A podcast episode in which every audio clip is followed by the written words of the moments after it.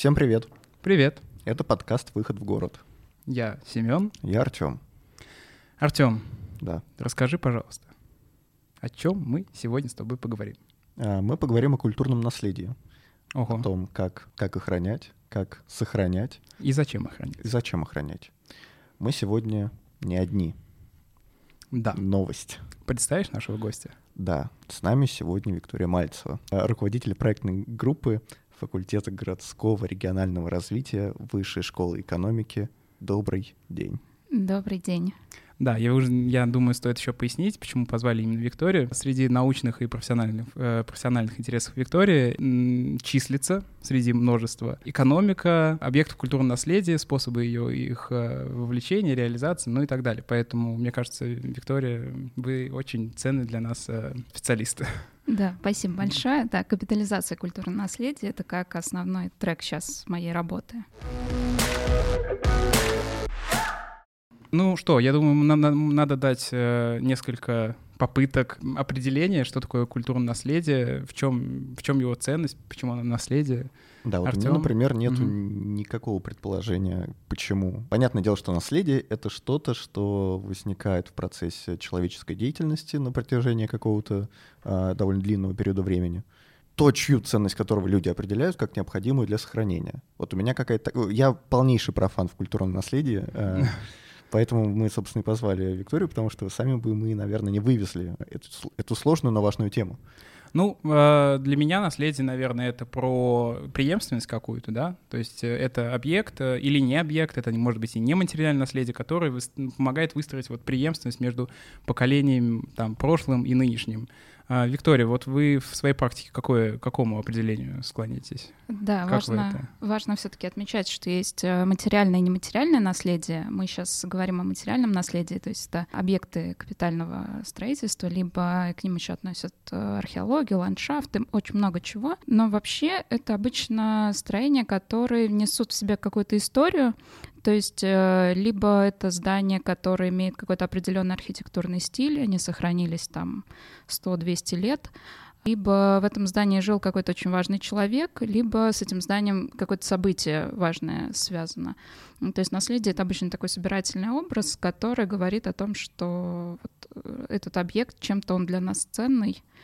А вот кто на практике и ну, по закону и на практике определяет вообще, почему мы говорим, что один архитектурный стиль это для нас э, важно, классно, интересно, а другой он, мы говорим, ну нет, это, это нам, нам не интересно. То есть как это сейчас работает? Мы обычно не говорим, что нам какой-то стиль интересен, а какой-то не интересен. Нам все стили архитектуры интересны, и все могут быть культурным наследием. Там немножко другая ситуация. Иногда там да, у нас есть классицизм какой-нибудь, не все объекты классицизма являются наследием. Это сугубо такая, я бы сказала, Ну, субъективные. даже не субъективная, она такая чиновничья деятельность. Инициировать э, признание объекта как объекта культурного наследия может абсолютно любой человек. Инициировать может сам муниципалитет, может... То есть я могу сказать, что вот мой дом, я считаю, что он ценен, и вот п- поставьте его как э, ОКН. Можете, конечно, Могу. можете, к- как физическое лицо, как юридическое лицо, вы можете заявить э, в орган охраны о необходимости проведения экспертизы, то есть это уже следующий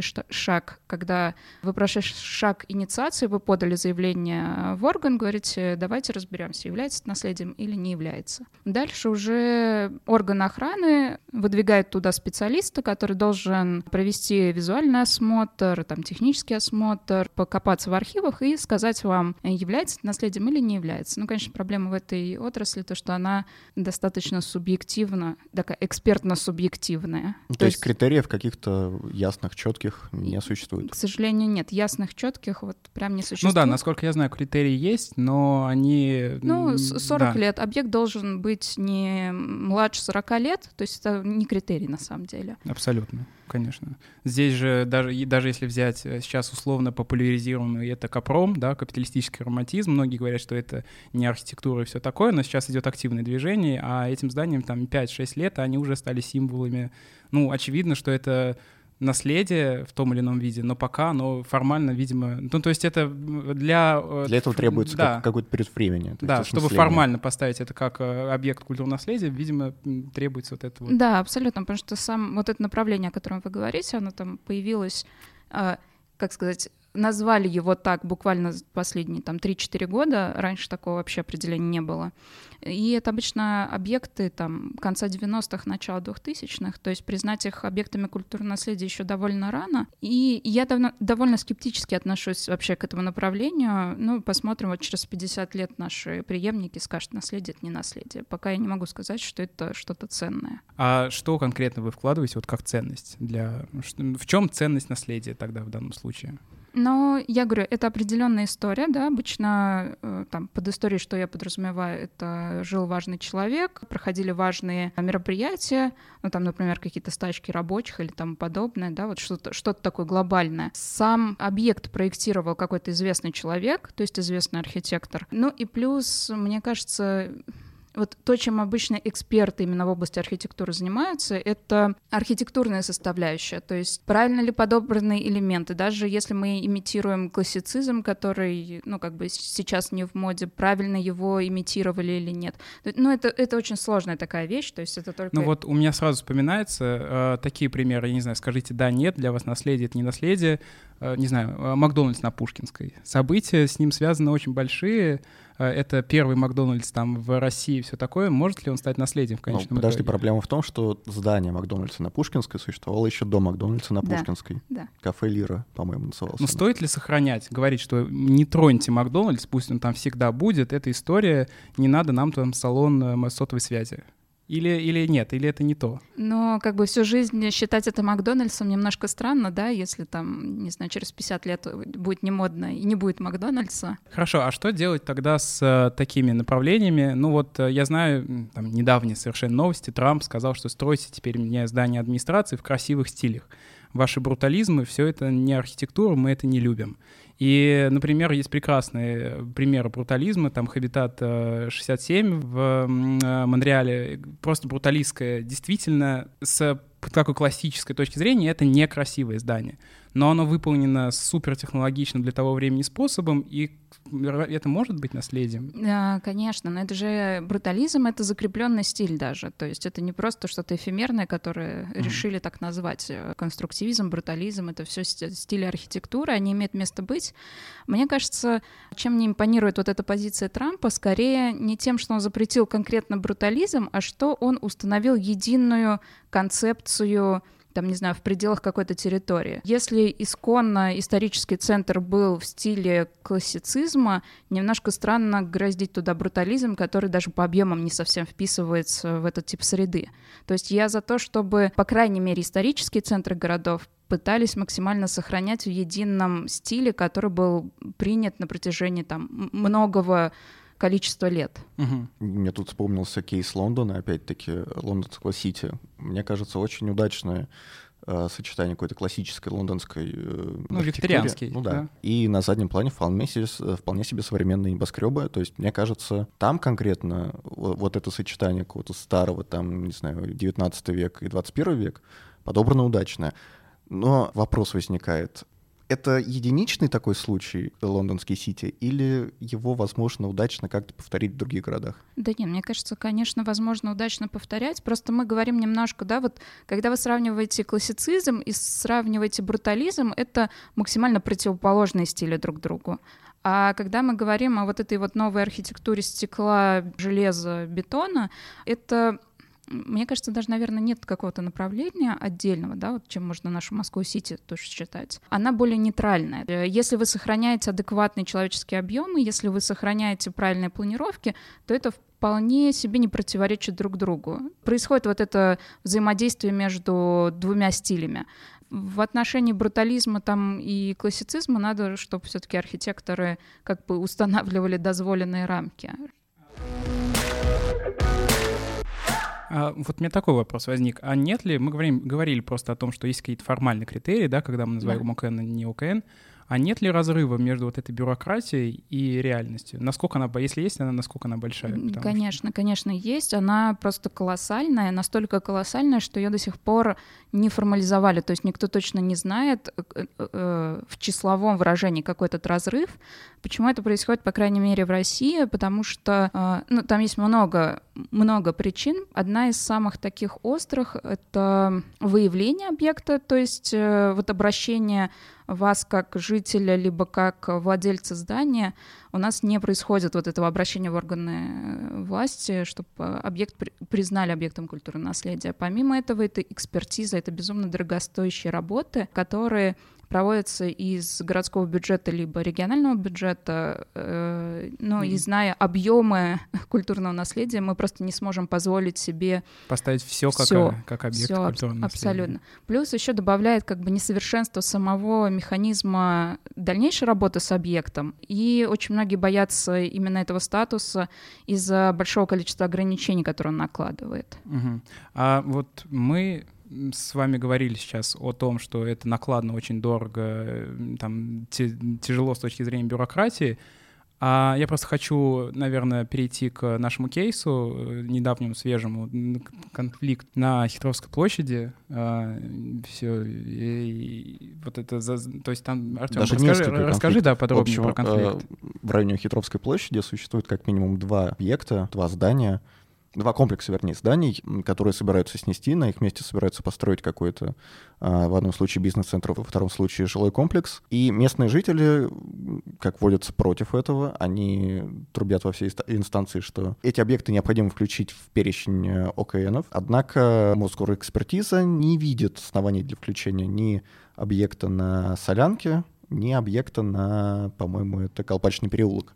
Что делать, вот если человек хочет... Смотрите, у нас есть проблема. Здание, местные жители считают, что это ОКН, приходит, э, приходит девелопер, строит там здание, потому что экспертиза не признала это ОКН. Кто во всей ситуации это виноват? Почему так выходит? То есть может ли так получиться из-за того, что это дорого? Не поставили, потому что дорого, не досмотрели или так далее? Или это уже произвол застройщика, который условно занес кому-то, кому нужно, и поэтому так сделали? Потому что, естественно, местные жители, когда так э, выходят с протестами, первое, что они думают, что занесли, что ну, понятно, это очевидная реакция. Вот мне интересно ваше мнение. Да, ну вот у нас Ивановская горка вообще славится такими случаями. Это не первый, не последний случай сноса и строительства чего-то нового. А, надо понимать, что, кстати, там не совсем местные жители, это больше активисты, эксперты и тому подобное. То есть, как правило, местные жители Ивановской горки, они довольно, ну, бывают пассивными. В случае этого кейса, вот, ну, я большую часть возмущений слышала именно от экспертного сообщества. То касается кому-то занесли, не занесли, мы, конечно, не абсолютно узнаем, да. не, не знаем и никогда не узнаем. Единственное, что меня смущает в этом кейсе, то что это все-таки достопримечательное место, которое ну, предполагает конкретный юридический статус, который предполагает разработку э, документации, проведение экспертизы, то есть там допустимые параметры застройки устанавливаются. В этом кейсе, насколько я знаю, когда эксперт проводил оценку, он даже не упомянул, что вообще данное место входит э, в квартал установленный как достопримечательное место. И закон, по крайней мере, он довольно четкий, то есть в ФЗ четко написано о том, что там, там еще же надо понимать, что они сносят не какие-то выходящие фасады там на центральной да, улице, они сносят внутренние строения, которые вроде бы на целостность комплекса с внешней точки зрения не должны повлиять, но на самом деле они влияют именно за счет э, среды вокруг. Ну понятно, есть... да, когда мы говорим, что возникает условно там доминанта какая-то, она может сразу разрушить сложившееся. Да, и даже можно говорить не о доминанте, даже если они сохранят объемы, то есть не будут повышать этажность, э, все равно изменяется конфигурация улиц, а у нас достопримечательное место как раз на то и накладывается, чтобы сохранить исторические улицы улицы, там, историческую их извилитость, э, историческое месторасположение строений. Э, меня как раз смущает то, что здесь до сих пор нет паспорта, где было бы ну, то есть вроде статус установлен, а паспорт, который бы говорил, что входит в охрану, его так и не реализовали. Вопрос, почему это не сделали, я не могу на него ответить. Либо а, не хватило денег в бюджете, либо под застройщика было сделано. Ну, вот ну, абсолютно ну, понятно, непонятно. То есть мы да. ответить не можем, да? Да, мне кажется, это только органы контроля и карания будут отвечать на этот вопрос. А так ли вообще плохо, когда вот мы сносим какие-то старые дома, и на их месте появляются какие-то новые комфортные жилые комплексы, возможно, с какой-то выдающейся новой архитектурой, которую мы через там, лет 40 тоже представим объектом наследия. Тут возникает баланс, э, вопрос баланса между развитием города и сохранением исторического наследия. Мне кажется, что все-таки важнее поставить в, э, в первый приоритет именно развитие, развитие города, какое-то развитие новых, новых объектов, новой инфраструктуры и так далее а потом уже э, под это развитие как-то подчинять сохранение истории, как вы считаете? Тут, знаете, очень часто даже специалисты в, в области архитектуры, там, городского планирования совершают ошибку, противопоставляя просто развитие сохранению. Может быть, развитие через сохранение. То есть если у вас есть мозги, вы обладаете какими-то профессиональными навыками, вы можете определить, э, вот структура города, она же неоднородна, есть наиболее ценные старые части города, вот которые нужно прямо в первозданном виде сохранять, применять максимально бережную реставрацию. На данный момент как бы все технологии позволяют делать из э, старых там 200-летних домов комфортное жилье. Да, это дорого, и это будет стимулировать такую сегрегацию населения, то есть будут жить только богатые в этих районах, но все-таки это позволяет сохранять среду. Есть менее исторические районы, где возможен микс э, подходов, то есть что-то вы реставрируете, что-то, не знаю, э, реновируете, то есть не совсем уничтожаете, а там переделываете, достраиваете, в том числе какими-то э, архитекторами знаменитыми, а где-то вы сносите. Ну вот я просто тоже хочу пояснить. Мне кажется, что у нас как-то принято считать исключительно квадратными метрами и денежным, прямым денежным доходом от реализации объекта. Но мне кажется, что нам, Виктории, особенно это, я думаю, должно быть известно, что культура наследия и наследие как таковое, оно монетизируется, может, не, та, не так э, прямо, как кажется. Условно, если мы построили там не многоэтажку, которую мы хотели, панельную или бизнес-центр э, стеклянный, а сохранили, но привлекли туда инвестора классного, который сделал там новое общественное пространство, вообще это центр, поэтому туда пошли много людей. Мне кажется, это, ну, то есть все работает несколько сложнее, мне кажется. Это монетизация через, возможно, туризм. Не, я думаю, не только туризм. Я, я могу добавить тут. Да, то есть ага. монетизация может быть на самом деле как прямая, так и косвенная. То есть прямая монетизация подразумевает, что вы переделываете там городской особняк в люксовый формат недвижимости, и вы вполне его можете, ну, как бы вывести в плюс при продаже. Просто потому что как бы дорого было реставрировать, дорого продали, да. Ну, выгода даже девелоперская очевидна. А есть действительно косвенное, а, когда вы сохраняете исторические центры, и к вам приезжает большое количество туристов, которые тратят у вас деньги, пополняют ваш бюджет, у нас там Венеция, Париж, не знаю, Лондон и так далее. Многие-многие-многие города показывают, что в данный момент, когда высокая мобильность населения, большое количество людей молодых предпочитают путешествовать по городам, нежели там, не знаю, валяться на пляже в Турции, да, и активно тратить свои деньги в центре исторического города, это привлекает людей. Это как раз говорит о том, что косвенная монетизация тоже возможна. Ну, мы уже поняли, что наследию можно дать какую-то, условно говоря, новую жизнь, да, что оно не обязательно мертвое и все такое. Но кто тогда этим должен заниматься? Потому что ну, у меня, не знаю, Артем, возможно, у тебя тоже есть позиция по этому вопросу. Мне кажется, как? Понятно, что частный инвестор всегда будет преследовать э, там, цель максимизации прибыли, но у нас на обратной стороне весов всегда должно быть государство, которое защищает условно общественные интересы, у которого общественные интересы превалируют над э, прибылью. И здесь должен возникать баланс. А сейчас у нас происходит ситуация, ну, во многих городах и регионах смешивания вот э, исполнительной власти и девелопмента, когда они скрещиваются, это одни и те же люди, либо очень близкие люди. И возникает ситуация, когда общественный интерес защищать, в общем-то, некому.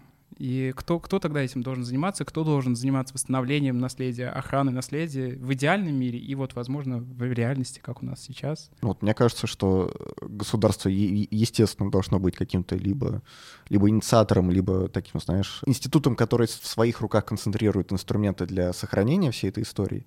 Но за чьи деньги уже все происходит таврация объектов наследия? Это уже вопрос. Мне кажется, целесообразно отдавать частным инвесторам дома под реконструкцию, чтобы они потом использовали это как, например, программа льготной аренды московских особняков и московских объектов культурного наследия. Типа, когда ты платишь 1 метр за 1 рубль за квадратный метр в течение там 49 лет, но реконструируешь здание и его используешь потом.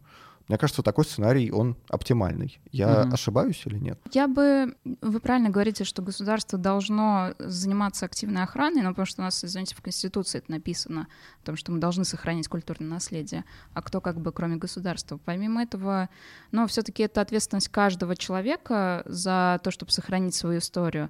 А вот что касается денег, э, когда вступаются деньги, тогда вступается право собственности, то есть чей-то объект тот и должен сохранять. У нас это в федеральном законе напрямую написано, что владелец и как сказать, юзер объекта должен э, заботиться об объекте. Поэтому если это муниципальный, э, муниципальный объект, то, конечно, город должен максимально следить за состоянием объекта. Если это частный объект, который возможно передать инвестору, инвестор, если это МКД, где живет какое-то количество собственников, надо понимать, что это один из самых сложных типов объектов, пока здесь э, довольно примитивная модель действует, то есть людей расселяют под аварийное жилье, потом сносят, либо отдают инвестору.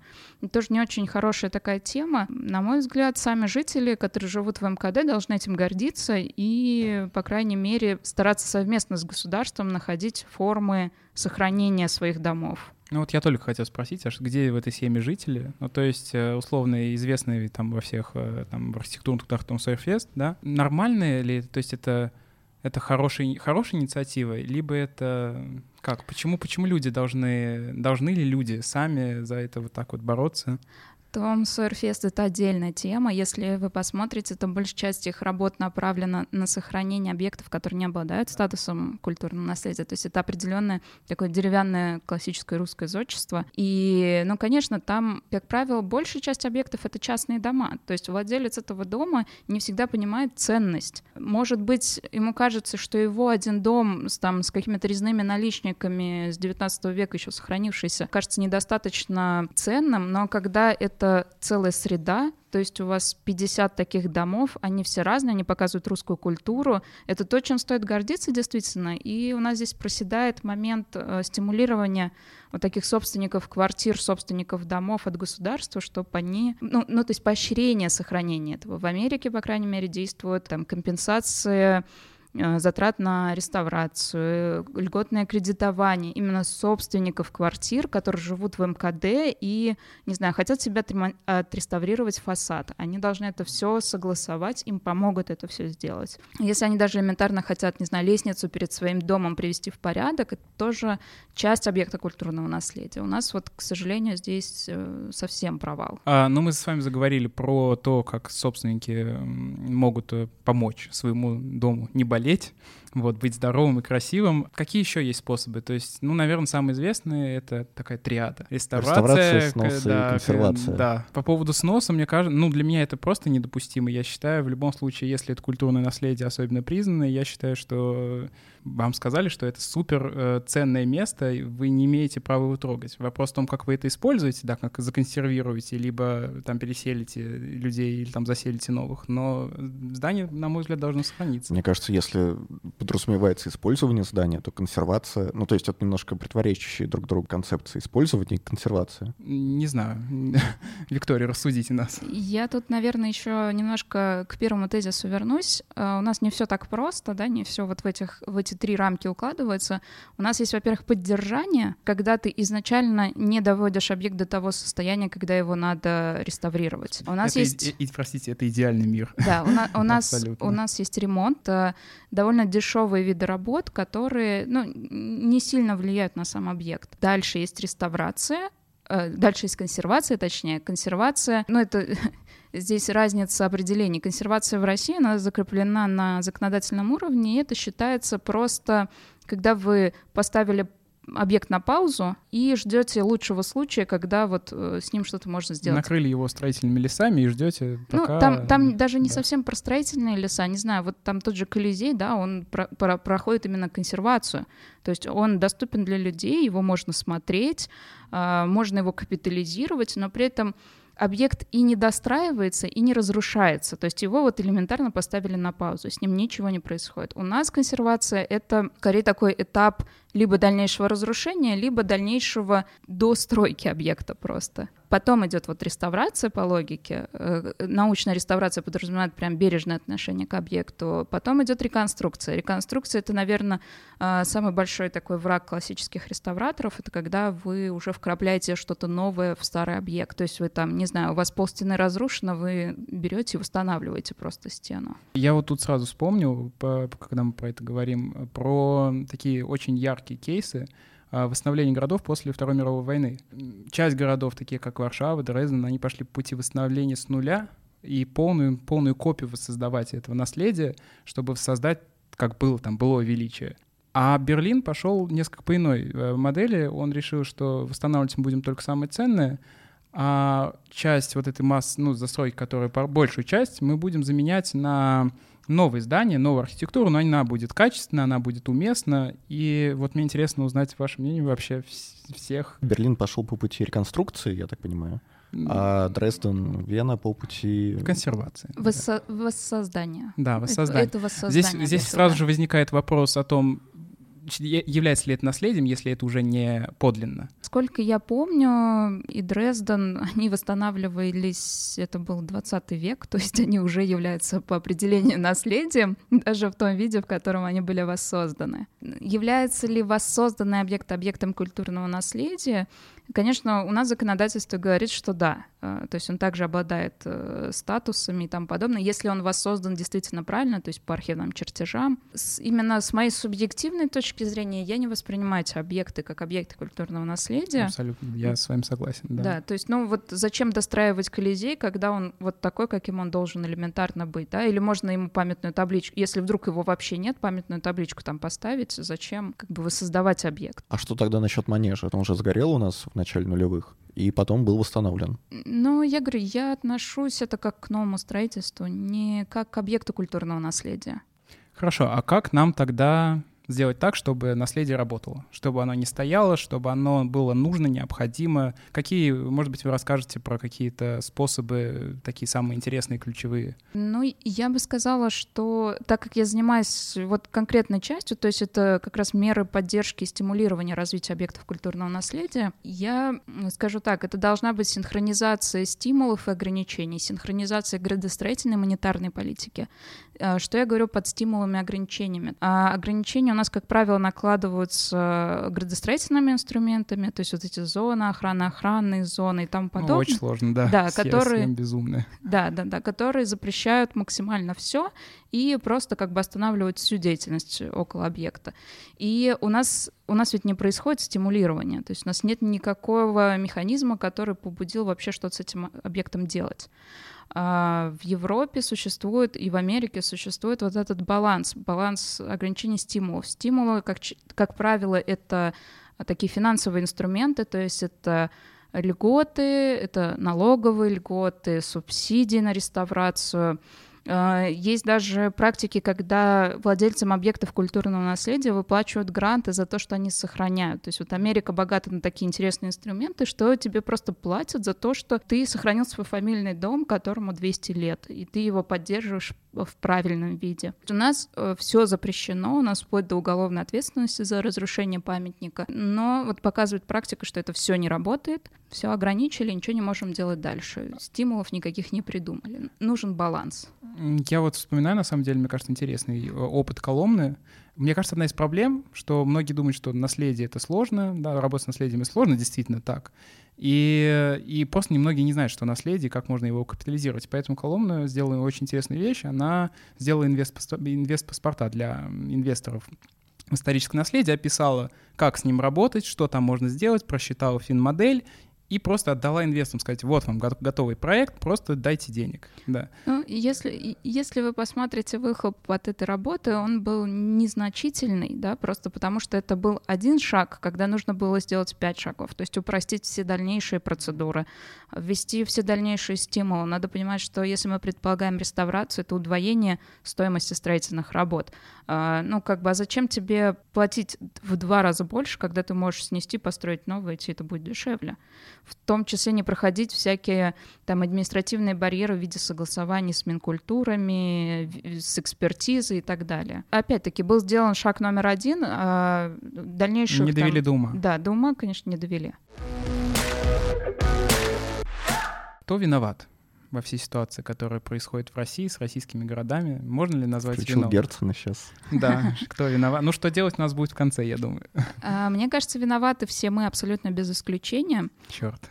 То есть э, виноваты, э, ну, сами органы власти, да, которые вовремя не проводят экспертизы, там где-то как-то согласовывать то, что нельзя согласовывать. Виноваты эксперты, которые не слишком принципиальны в каких-то вопросах или слишком принципиальны. То есть у нас это обычно не бывает золотой середины, у нас либо вправо, либо влево стрелка уходит.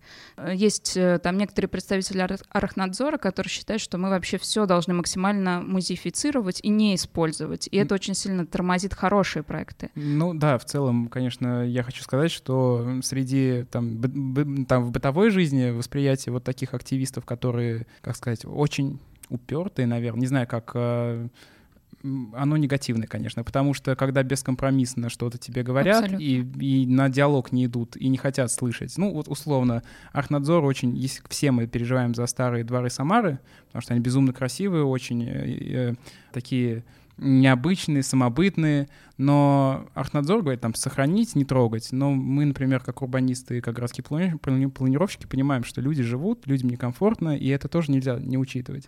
В- Да, поэтому Да. диалог нужен с обеих сторон. И э, не слишком принципиальные эксперты тоже минус. То есть те, которые слишком лояльно относятся к, треб... э, к хотениям застройщиков, девелоперов, тоже негативно. Помимо этого, мы как жители сами виноваты. То есть, во-первых, большая часть жителей сами не видят в наследии какую-то ценность. То есть у нас всегда превалирует вот этот тезис, а, зачем мне эти старые деревяшки халупы, когда я хочу жить в комфортном доме, где все есть, да, вот где все современное и новое. Мы сами, не знаю, посмотрите, как э, там люди в той же самой Самаре, спросите, вы видите наследие своего города, своего Нет, конечно. центра? Нет. Они скажут, да ну ерунда какая-то, лучше бы нормальные офисные модные здания бы построили.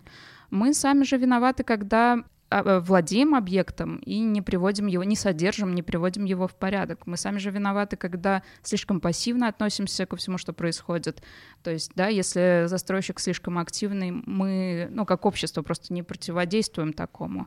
И мне кажется, виноваты абсолютно все стороны. Артем, Да, что я ты включу думаешь? Чернышевского немножко Так. и спрошу, что делать все-таки. Особенно меня интересует, что делать нам, простым жителям. Я все-таки немножко не согласен с тем, что э, простые жители виноваты, просто нам никто не объяснил, в чем ценность наследия и почему важно его сохранять и, возможно, приумножать. Ну, я не знаю, как это, как это, а кто должен был это объяснять? То есть у вас есть фамильный дом, да? Почему-то в Британии в фамильном доме живут пять поколений подряд, и они видят ценность своего, своего объекта. А у нас а, вот те же самые деревянные, деревянное наше зодчество, да, живут три поколения, видят ценность, четвертое поколение начинает его а, про- просто варварски перестраивать, У меня, достраивать. простите, я перебью, у меня возникла э, какая-то, ну, мысль, почему так может быть, потому что в, там, еще, не знаю, десятки лет назад эти люди, это не их дома. Часть этих красивых домов модернистских, ой, модернистских, модер- модерновых, очень красивых, дорогих, роскошных особняков,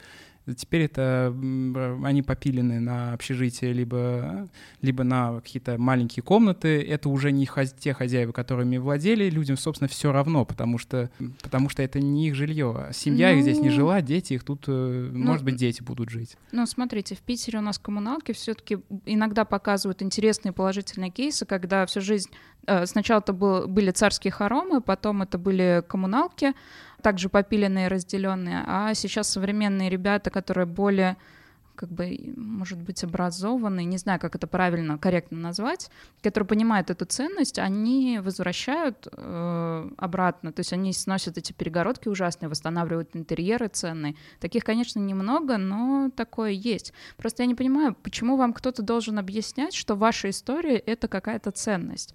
Это ваша история. Если хочешь ун- уничтожить народ, уничтожь ее историю. Вот, абсолютно. Ну вот Вполне я- возможно, что просто не возникает параллели между архитектурным сооружением каким-то, капитальным объектом и историей. У меня такая теория, что для русского человека история, это, не знаю, это вот литература, это какие-то более... Это да, глобальные какие-то события и какие-то культурные вещи, это не капитальный объект. Возможно. Я не могу тут говорить за всего русского человека, да, просто не знаю. У меня с детства возникает ощущение, что архитектура, я, наверное, поэтому работаю в этой области, что архитектура — это напрямую наша история, это то, что вот сохранилось в перв- почти в первозданном виде, да. Ну, наверное, на этом можно как-то завершить. Единственное, я хотел бы, ну, наверное, как-то подытожить. Получается, что в наших городах вот эта взаимосвязь эпох, взаимосвязь поколений, она делает города неповторимыми, какими-то узнаваемыми, с э, собственной иден- идентичностью. И если мы предлагаем, говорим, что нам это неинтересно, мы хотим новое, значит, э, комфортное жилье, надо всегда учитывать именно вот эту долгосрочную, долгосрочные какие-то эффекты. И есть прекрасная книга, на самом деле, которая называется «Город Калаш», в которой описывается, как можно в одном городе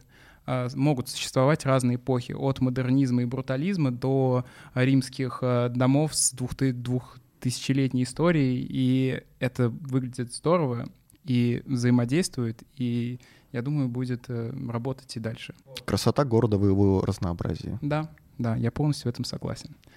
Ну Вот. вот, Благодарим Викторию. да, спасибо, Спасибо большое, большое. Виктория. Да, Да, Вам спасибо. вот, Артем, надо прощаться. Надо прощаться. Слушайте нас везде и всегда. Где слушать? Расскажи, Apple пожалуйста. подкаст, Яндекс Музыка, Так, Ага. а почта у нас где есть? на Гугле, А Телеграм есть? есть Телеграм. Хорошо. Вот, ставьте отзывы, ставьте лайки, пишите отзывы. Да. Будем благодарны любому фидбэку. Скидывайте друзьям этот выпуск подкаста. Храните культуру, Да. приумножайте культуру, И знайте культуру. Да. Вот. любите себя И Маму. Да, и своих И- близких. и свое культурное наследие. Все, всем пока. Всем пока.